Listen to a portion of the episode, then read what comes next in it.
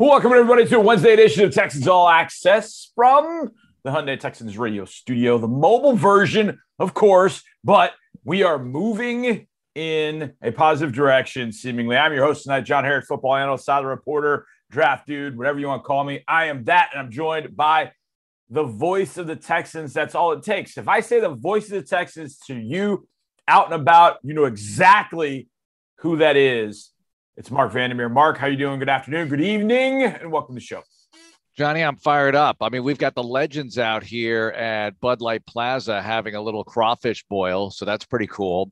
And we've got OTAs going on, so that's pretty cool. So I just feel the calendar just uh, you know page turning at a time here, like in the old movies. You know, the calendar on the wall with the the single dates. Just here we go. It's May 26th.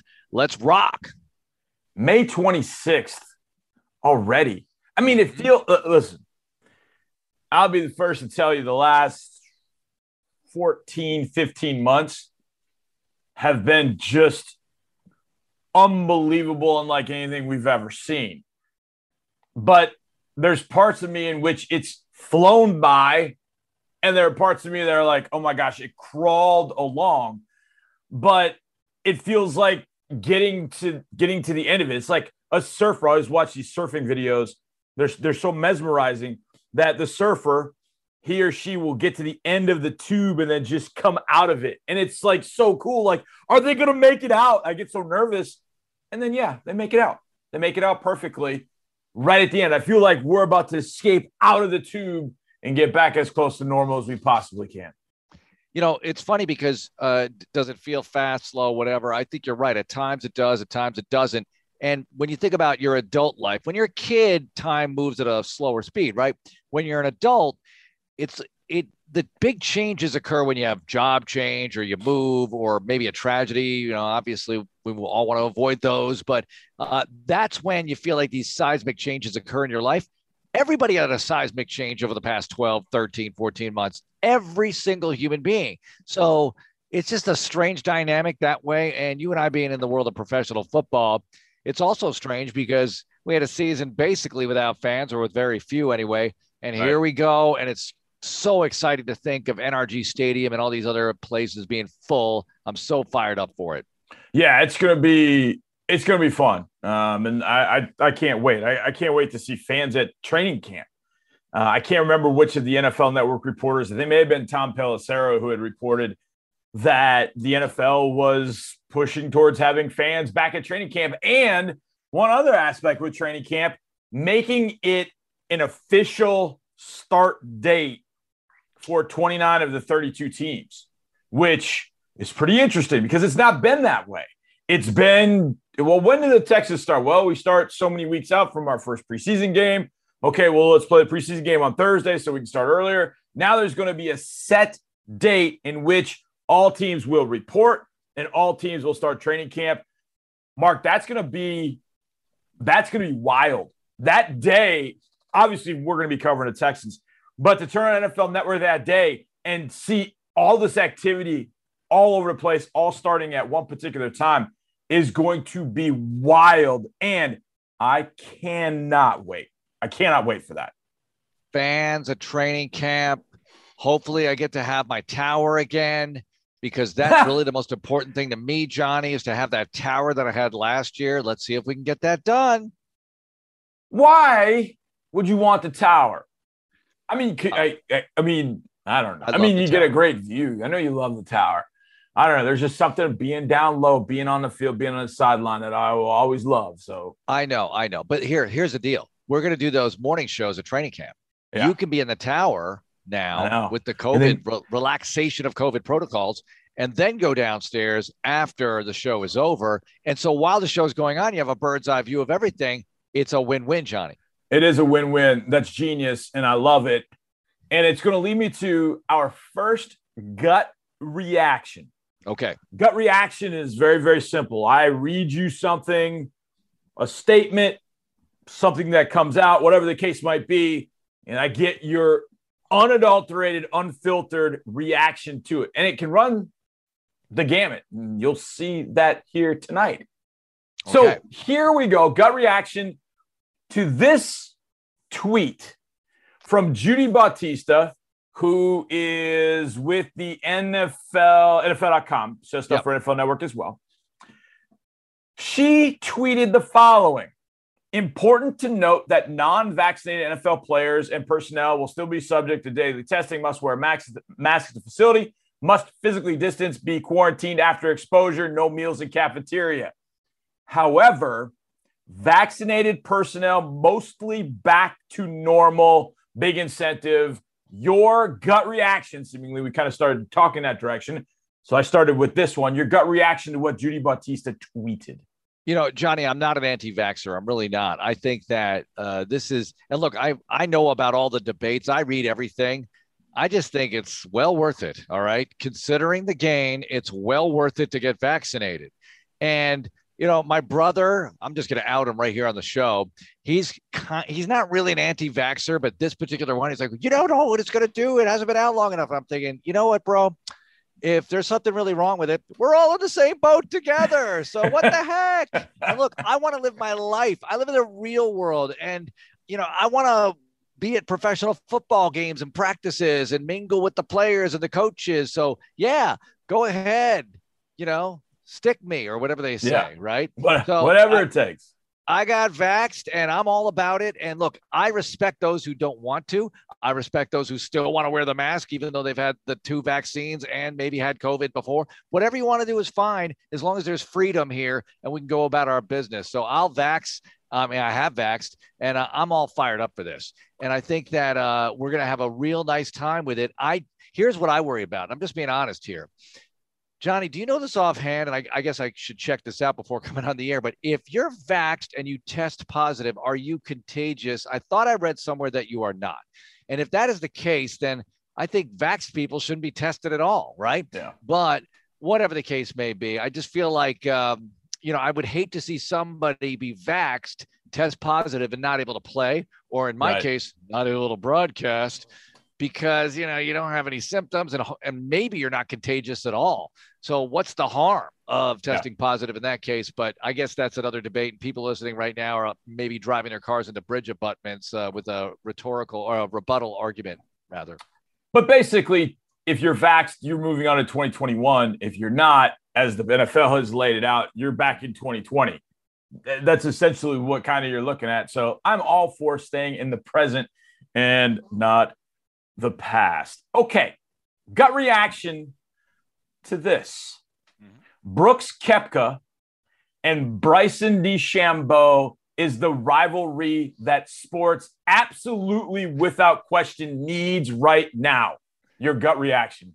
Uh, it is it is not what sports needs right now. Oh, it no. might be what golf needs right now. A little bit of this. But yeah. here's the thing, Johnny, and I I am a golf fan. I'm not like totally plugged in. Uh, there's some guys in this building who are, by the way, mm-hmm. not the football side. I mean, there might be, but guys on the business right. side. But anyway, I think both these guys are kind of golf villains. Anyway, Koepka to me is a villain, and with the with the mustache on Sunday, you know, yeah. as Phil is trying to hold him off, I'm thinking this just plays into that image. Koepka has this sort of Terminator thing going on. I'll be back. You know, I'm yeah. going to birdie every hole down the stretch. He didn't do it, obviously, on Sunday. DeChambeau, I think people get annoyed with the hat and they're jealous that he can drive the ball 400 yards and still have a short game, right? And I don't want all the PGA stats. He's a hell of a golfer. I really wish the rivalry was more of good and evil, right? These guys are both sort of, to me, on the evil side of the character spectrum of golf. So I want to see, you know, nice guy. And look, Rickie Fowler, to some people, nice guy. And I don't know what you think of him, Johnny, but you know, he's hanging on for dear life here in his career. Yeah, I mean, he had that, he you know, decent finish at the PGA, and that really helped him out. He almost had a finish that was going to get him a master's exemption for next year. He's going to have to qualify for the US Open. He's got to play one of those Monday, Tuesday tin cup tournaments in order to get into the US Open uh, you know, I'd like him to be in that kind of rivalry if he was playing better, you know, and I could think of some other guys along the way here, but golf, you know, Johnny, golf needs more stars who are there like almost every time, almost every time. And I don't think it has enough. Uh, but obviously, Koepka and DeChambeau, they are two of them right now. If you're not following, Bryson DeChambeau is going to be playing with Aaron Rodgers in the match against Phil Mickelson and Tom Brady. So Tom Brady tweets two old guys against the young bucks. Bryson DeChambeau better get used to laying up because we know Aaron Rodgers isn't going for it. Crying emoji, gut reaction to the fact that Tom Brady might be the best tweeter in sports right now. Don't you feel like he's been liberated since leaving the Patriots? That yes. this it's side of his awesome. personality. Yeah. He's talking trash on Twitter and he he posted if you if you saw it over the weekend, Brooks Koepka was doing an interview on Golf Channel and Bryson DeChambeau walked behind him and said something and the still shot of it is Brooks Koepka with this look on his face like I can't believe this guy. DeChambeau's in the background, you know, like the cat that ate the canary, and everybody's kind of doing memes to it. Brady just started putting meme after meme, saying Aaron realizing he has to spend the whole day with Bryson. Bryson happy to be like he just took these memes and just went on, and I'm like, holy cow, he's fantastic. Yeah, he's yeah. really good. What's your gut reaction to him being the best tweeter in sports? Uh, he is he that right now? Would we give him that title right now? He's so entertaining. Pretty close. Look, when you're that good, you can be that way, right? Yeah. When you're that good, he backs it up. You can be that way. Now he's not as good at golf as Manning is. He's just not. You know, Manning in that TNT thing was on TNT right last year, wherever it was on. Uh, it was what, one of the first sporting events we saw in COVID when it was he and Phil versus uh, Tiger, and Tiger was with Manning, right? Anyway, yeah. it was uh, it was pretty cool to see that. But um, I thought Brady didn't play as well. But yeah, Brady's unbelievable on Twitter, really entertaining. I hate to use the word likable because he broke our hearts for so many years. But you know, Johnny, I kind of feel the way I do about Manning. That's how I feel about Brady now. Now that we're kind of almost sort of done with him, yeah, because he's still yeah. in the league, but at least he's in the NFC where he can't haunt you on a regular basis and you'd love to see him try to in the Super Bowl because you'd love to be there. Uh, I can sort of appreciate him, you know, more yeah. as a person. Manning, I think, is hilarious. Brady, obviously hilarious. So it's good. It's good for sports. Good all around. It really is. I knew there was one other comment, but it wasn't on Twitter. He put it on Instagram underneath the picture of the poster of he and Mickelson against DeChambeau and Rodgers, He he put two champions versus a scientist and a Jeopardy host. I'm like, that's just it's perfect. He's and he's not a great Rodgers. golfer, but he's just he's having he's having a blast with this. It is it's absolutely phenomenal. All right, next gut reaction. This finally happened, and it's about a Patriot and a Colt of the teams that we obviously just cannot stand sports hate wise. And it finally happened drafted in 1996, and that's going to be a theme with my next one. But in 1996, the New England Patriots drafted a kicker from, I believe, South Dakota State by the name of Adam Vinatieri. Today on the Pat McAfee Show, Adam Vinatieri officially retired. What's your gut reaction to him being finally gone? with all the accomplishments, done. you know, Vinatieri has look, he kicked a field goal here in overtime in 03 with the Patriots to beat the Texans. And that was the year the Patriots would win the Super Bowl later on in this building. Yep. And that was a game that went deep into overtime. I mean, Andre Johnson was on that team. It was year two of Texans history. And I'll never forget it. Uh, that was the first time we ever saw him as an opponent. Played for the Colts later on for all those years. Uh, with all the accomplishments he has, my favorite note on him as he was still playing forever was this guy once tackled Herschel Walker. Adam Vinatieri once tackled Herschel Walker on special teams, obviously, and he yeah. chased down Herschel. I guess it was a kick return. And Herschel was with Dallas. He eventually ended up back in Dallas. And it was very cool that he did that once upon a time and lasted as long as he did. And it shows you how eras can sometimes connect because you'll do this with older players. You know, with Brady, you could do it all day long. You know, who is still in the league playing? Oh, who started yes. eons before when Brady started out? And it's kind of cool to connect those things. Uh, yep. So I like to do that with Vinatieri. You know, he's a kicker, Johnny. I know how, how you feel about kickers. He's one mm-hmm. of the mm-hmm. greatest ever. Uh, I, I, found it remarkable that the Patriots were able to replace him with somebody who was equally as good in Gostkowski for so long, and they had such remarkable success with him. But Vinatieri did great with the Colts, and gosh, I just want to throw up just talking about him. But good that he's gone, and uh, great career. Congratulations when you think about all the things that had to go right in 2001 for the Patriots, Adam Vinatieri kicking a 44, 45 plus or somewhere in that distance yard of the field goal, 45 yard field goal in the driving snowstorm just to tie it and send it to overtime to me is one of the greatest plays there's ever been. Mm-hmm. And it's it's hard to even think how somebody could have knocked that field goal home he actually, the easier one was in overtime, but to knock that home, to send it to overtime, I mean, he was just he was just incredible. And near the end, obviously, it broke down. I mean, he didn't play last year. 2019 was not a great year for him. I mean, we saw that he he missed, I think, a field goal and or an extra point in our game, and it was just like, wow, we're watching him kind of, you know, deconstruct, if you will, just or destruct, and it's like, what's going on? But the guy had been around for so long. I think he'll be a first ballot Hall of Famer as a kicker. Well, that'd be interesting. Um, but I think he should go. And Jan Stenerud, the only kicker that's in, see if mm. Vinatieri gets in. Okay. Now, this one comes out of something that I watched last night. Your gut reaction to this. And before you react, I might have to give you a just recall a little bit. Okay. But you were calling basketball at UMass in 95 96. So you might you might get this. The 1996 NBA draft is the greatest draft of any sport all time. Take a listen to this draft. Okay. Allen Iverson, the answer was first. Marcus Camby, who you followed, was second, was a 10 and 10 guy for 17 years of his career. Shareef Abdur-Rahim averaged 18 plus for 12 years. Stephon Marbury, Ray Allen, Hall of Famer, Antoine Walker, Kerry Kittles with number eight. Some guy named Kobe Bryant with number 13. Steve Nash, 15. Jermaine O'Neal, 17. Undrafted, oh, I'm sorry, I forgot a few.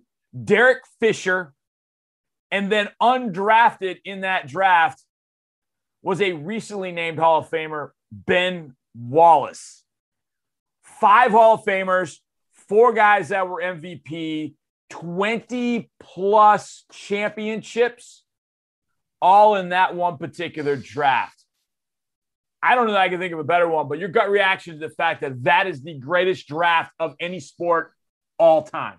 Well, you know, that's that's a draft near and dear to my heart because as you said, I was at UMass and the schedule the Minutemen had that year, 95 96, was unbelievable because they did play Allen Iverson in the yep. regional final in Atlanta to get to the final four and beat them. Uh, they beat Stephon Marbury and Georgia Tech. Uh, there were a number of other guys. They actually beat Kentucky on opening night, but lost yep. to them in the semifinals. So they went one and one with Kentucky that year. And there were a lot of other guys on the schedule who were really great players, but not necessarily Hall of Famers. So uh, I listened to the names in that draft and I'm blown away. Uh, also, uh, Calipari uh, not only coached Camby, but then he goes to the Nets and he drafts Kerry Kittles. Yes. Instead, and John Nash was the GM, but Calipari was calling a lot of the shots. And, you know, I don't have the exact political structure and hierarchy in my pocket right now, but they could have drafted Kobe Bryant and they talked yes. about it, but they felt like, well, you know, here we are. It's our first year. We're going to draft this high school kid, or are you going to draft more of a, you know, serviceable, sure kind of thing for the eighth pick in that product. draft? Kerry yeah. Kittles, yeah. who was a hell of a player coming out of what Villanova, right? Yep. So uh, they didn't. Uh, they didn't. Is he Villanova? Anyway, they didn't pull the yeah, trigger on uh, Kobe Bryant, and perhaps they should have. But maybe it was all a wire job anyway to get him to Los Angeles, and they knew that to begin with. So that draft has a lot of storylines. I mean, Iverson alone is just such a story. Such a story. Here are the players drafted in between Kerry Kittles at eight and Kobe Bryant at 13. Samaki Walker, Erick Dampier, Todd Fuller, Vitaly Potapenko.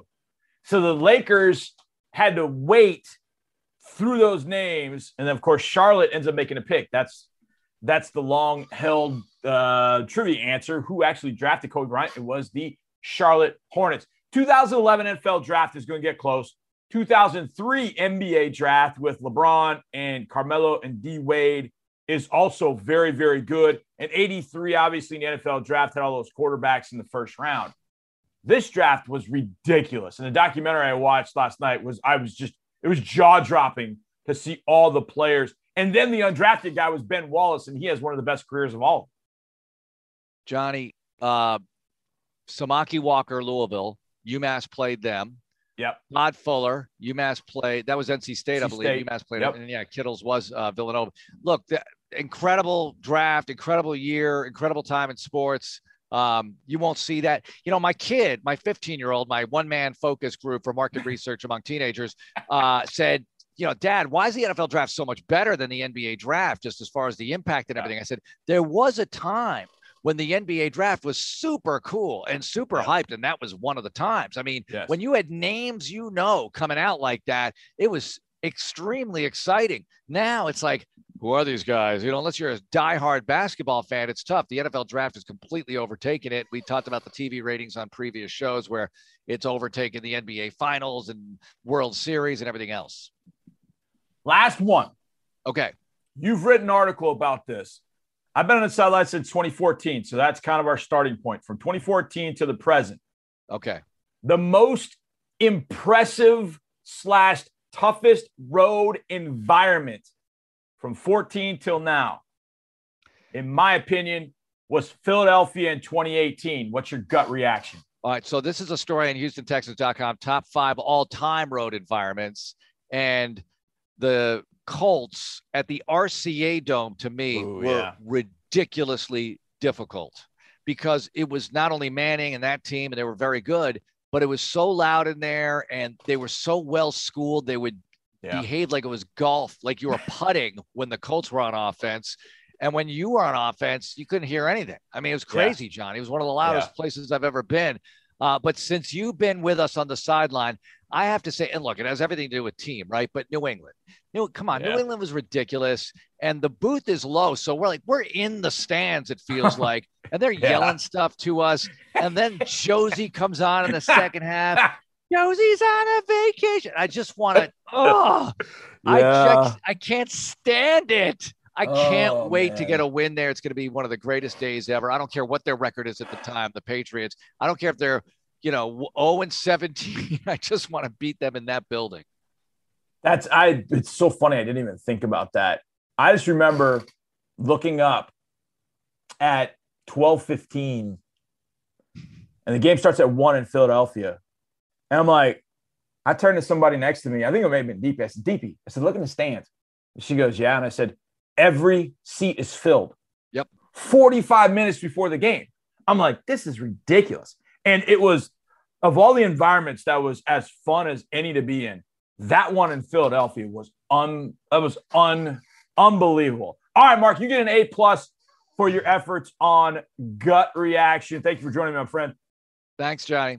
We get back. We're going in the lab, my man, Drew Dougherty. We're talking coaches and muscle ups next on Texans All Access. Texans All Access. Texans All Access. Texans All Access. Welcome back to this Wednesday edition of Texans All Access from the Hyundai Texans Radio Studio. I'm John. Glad to be with you. My podcast partner is named Drew. John Harris, Drew Dougherty in the lab talking some coaches. Robert Prince and muscle ups. Yes, muscle ups. You're about to find out what those are all about right here within the lab. Hello, friends. Welcome into In the Lab. Waving his waggly hands is my good pal John Harris. I'm Drew Dougherty. We're happy that you're with us today, John. How you been, bud? I'm doing very, very well. I I don't know if the, the people can see my wall decoration. This is really it's not me. We had an intern by the name of Nick Patterson who was absolutely awesome. And during COVID, he was part of tier two, which I was too, and Tyler Sutter. So I'm in the part that was his office, so I'm not bothering Suds on the other side while he's doing his work. Oh, So that's why that's why I'm in here. So my friends from Texags were like, "Dude, you gonna start throwing Mardi Gras beads up after a little bit?" I, I, don't know. I mean, I didn't see it, but yeah, you know, it's cool. It's it gives it it gives it a vibe, as the kids say nowadays. Yes, a vibe. Yeah, we talked. You know, I wrote a little blurb about the vibe in the Texans locker room on the training fields, based off of what we heard from Britt, Justin Britt, mm-hmm. and uh, yeah, and KPL last week, Kevin Pierre-Louis, a linebacker who comes to the Texans from Washington. These guys have been around. Um, they actually played together in Seattle, which was where Britt spent his entire career before missing last season. And while I don't want to go deep into each of their careers as as a uh, as like a conversation today, I do want to talk about like there is a different idea uh, around the Texans because there's so many new faces. You know, and yeah. I don't want to get too far into culture because I think culture is important, but I think culture is overplayed sometimes. You know, there's there, you're never going to see a Super Bowl champion that's uh, culture culture. It's an actual team. You know, players yeah. win titles, good right. players win titles. So culture can be important, but I think if you have good players and, and you get all that stuff figured out, that's that's way more important. But they're pumped, and it's fun seeing this coaching staff and who's on it. You've got guys who've had success as head coaches in Lovie Smith, Romeo Crennel is an advisor now, but he's around and he's he's helping yeah. out. Culley's obviously the man in charge. But like for example, John, yesterday I was doing some research because mm-hmm. I was doing a little little listicle thing on mm-hmm. Robert Prince, the wide receivers coach, yeah. and there is a phenomenal article that was written last Septemberish, and then it was republished December 24th, I think, when uh, Prince had to take over and, and be the interim coach yeah. for the Lions on Christmas Eve because of COVID. But he was nicknamed by the Detroit receivers the CEO, the chief energy officer, because they yeah. said he'd go into the, the the weight room and he would do muscle ups. So, like, if you don't know what a muscle up is, this is a chin up or a pull up. I'm sorry, chin ups like this. You know, you're just getting your chin above the bar.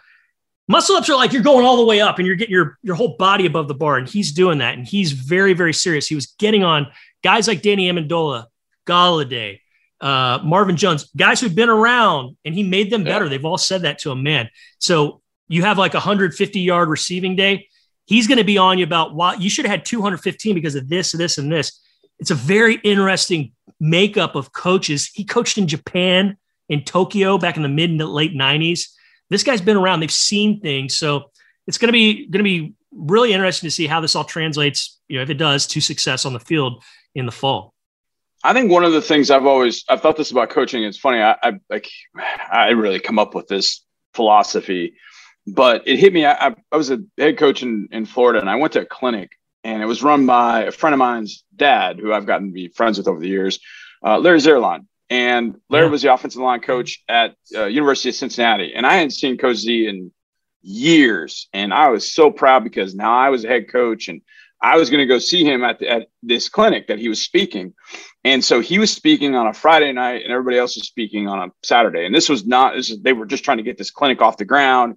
And so they had uh, a few guys speaking. And I just remember going in, and Coach Z was uh, drawing up a, a, a, gap play, which is kind of like a kind of like a power play, but with a kind of little nuance different uh, with a gap play. Because your gap and power used a lot um, as nomenclature, kind of similar.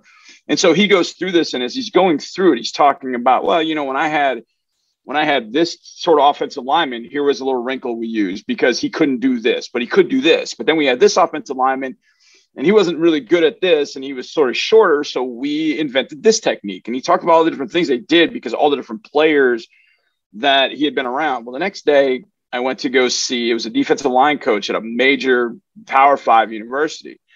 And he was just talking about defensive line and he put up this video of an all-american player a guy who would end up going in the, in the pros as a first round draft pick and he's showing the different skills um, and the different things that he could do technique wise. And I'm watching it going, I don't have anybody like that guy. I don't have anybody like that guy. And as he continued going on, he would talk about the things that he would do in large part because he had that guy. And I'm like, but wait a second. Yeah. I'm not, I don't have that.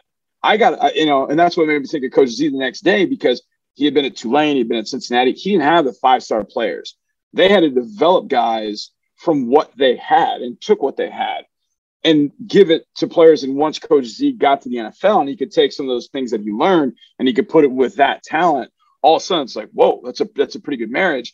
But this coach is basically putting up like, well, yeah, just do it like this. Well, yeah, you can do that with that guy. He's amazing. But if that's all you know, then you're never going to be able to coach your way out of paper bag. And so that's why I love seeing coaches that have different experiences that they can bring to it, whether it's in a different league, whether it's with different types of players. They can take that and then add it to their coaching repertoire and end up being an instructive um, asset for those particular players as opposed to, well, you know, let's just roll out the balls and play because you guys have better talent than everybody else. So I love, love, love coaches that have been around and they've seen the best and they've seen the worst. And so they can adapt based on what they've seen before. And a guy with such a traveled history, some people like, well, he's never in the same place year after year. But in the end, what that does is it makes that coach that much more adaptable to the situation that he's going to see not only in the same building year to year, but for, in the league year to year because it's going to change uh, every single year. So you know, I, I, love seeing. I love CEO. That's a good one. I want to jump on that. You just bring that up. So you're talking about well, you're talking about coaching in general, but for example, Prince, he has, like you said, been around to a lot of different spots. Now, Detroit was where he was the longest. He had been there since 2014 and right. he stuck there. That's a long time. That's it's really it it's different than his record because he was there through three different ownerships, uh, through you know three different coaches. He was hired by Caldwell, yeah. um, stuck stuck through um, through all that uh, through that, that coaching change. But before that, he had bounced around. He'd been to Boise, Colorado State, Portland. I mean, he basically did a tour of the the whole upper Northwest, the Great Northwest. Yeah, he was like yeah. Lewis and Clark boiled into a, a football coach. You know, he's yeah. from California. He he grew. He was born in Okinawa. Lived his first seven years there. So he had been around and then found stability these last few years, and it was fascinating to see. And then talking about offensive line because you just brought up Coach Zuerlein. Well, the new offensive line coach is James Campen. Spent an eternity in Green Bay. I think there might be only one other assistant coach who was ever there for a longer duration than he was, than Campen was when I was doing the research on him. And I mean, think about it who's his uh, who's the signature name that he coached probably on the offensive line? David Bakhtiari. Bakhtiari, yep. David Bakhtiari wasn't the second or third overall pick of the draft, was he, John?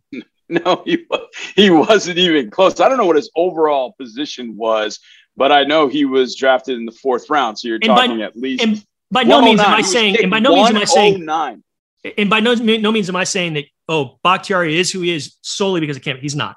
You know, right. you give the credit to Bakhtiari, but you got to think Campen played a little bit of a role in it and could no doubt. maybe accentuate some of the stuff that he's got to work with here, perhaps.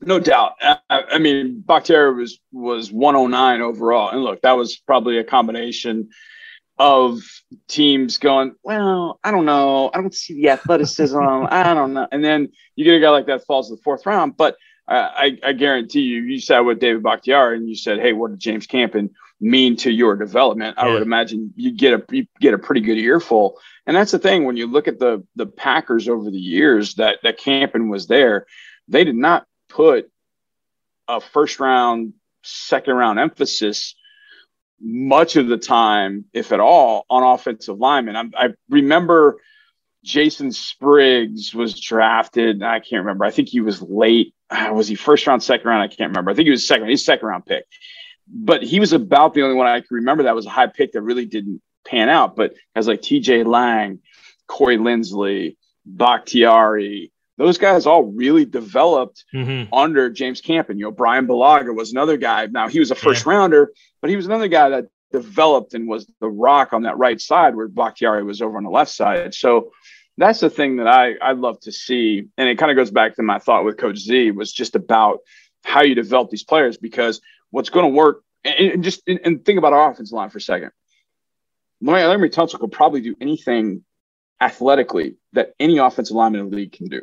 Yep. That any lineman can do. He's going to be different from Titus. So a technique that could work for Laremy may not work for Titus. Now, there might be some things for Titus because Titus is, I think, a little bit po- more powerful. There might be some technique that Titus is going to be able to use that maybe Laremy doesn't uh, use or isn't effective using. So as a coach, you've got to be able to to say to those guys, you can't say off the cross across the board, well, my two tackles should be using these different techniques or these techniques. No, the, one might do one thing, one might do the other. The magic of coaching is knowing that, okay, I'm getting the max out of them and they're doing it the way that makes sense for them and that makes sense for the team. And that's what I love in a coach. And that's what Coach Z basically taught me that night was you're not going to have all the same guys. You can't block this all the same way. You can't do this all the same way. And I've kind of filtered that through to kind of everything that I that I do. And it really helped me as a coach and as a teacher to realize, okay, that that kid doesn't learn like this one does. This yeah. one likes visual. It's even like my own kids. You know, my son yeah. wants to do everything in his head. My daughter wants to write everything down and trying to help them, especially math, because that was my my subject, trying to help them and figure out what worked. That's the magic. And when you've been around, when you've seen, when you can, you know, think back to, man, what did I do with that? Oh man, we had that receiver at Humboldt State back in '87, and he, which is where Prince played and coached a little bit. Oh, was it Humboldt State? Really? Yeah, yeah. He started. I just at, happened uh, to. I, he started at San Bernardino I, Valley College, played there two years, and then went to Humboldt State, finished his playing career there, and then he was like a GA, I think, right out of college or shortly thereafter. So weird trivia fact: I, I think Humboldt State's football program shut down a few years ago after they had Alex Cappa, I believe huh. now they could, they could have come back. I'm not totally sure, but I, I want to say that they closed the program down. Maybe they came back. Um, yeah, their last season was 2018. I think Alex Cappa was either that year or the year before. Now mm. he's playing for the Tampa Bay Buccaneers. Either way, the point being, God, why did Humboldt State come up?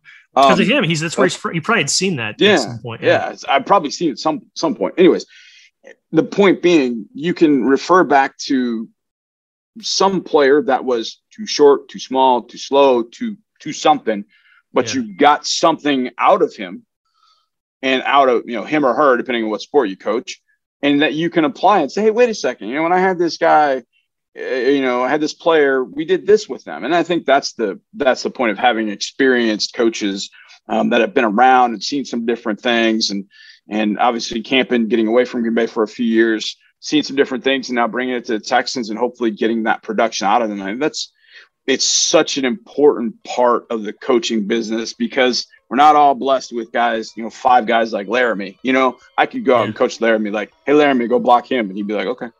I mean, we'd love for it to be that easy, but it right. is not. But, you know, hopefully, you know, our listeners will get the point, and that is when you have different experiences and you're not blessed with all those players and that talent, you got to find a way to do it. You got to find a way to get it done. And Campen's gotten it done. Robert Prince has gotten it done, and hopefully they'll get it done here with the Texans. That is definitely the hope. Get it done, no matter what. All right, we get back. We'll go around the NFL. There's always action, and we'll discuss it next right here on Texans All Access.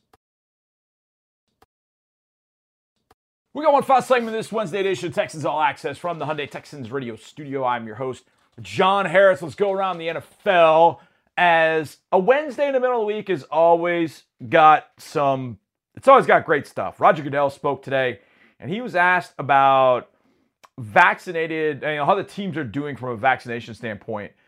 And the number he said, he said 30 of 32 teams with tier one, tier two employees are 90% or more vaccinated. And he said the other two teams are 85% reaching or getting towards that 90% threshold. That I thought was pretty darn good news. And hopefully it continues us moving in a direction where we can all experience football in 2021 the way it was intended to be with a lot of crazy fans, food, and great football all throughout the country and the world. Yeah, they got two games in London. Falcons, Jets, Jags, and I forgot uh, Dolphins. I think. Yeah, I think that's who it is. Anyhow, uh, good news there. Roger Goodell had for everybody. This was also good news. I thought.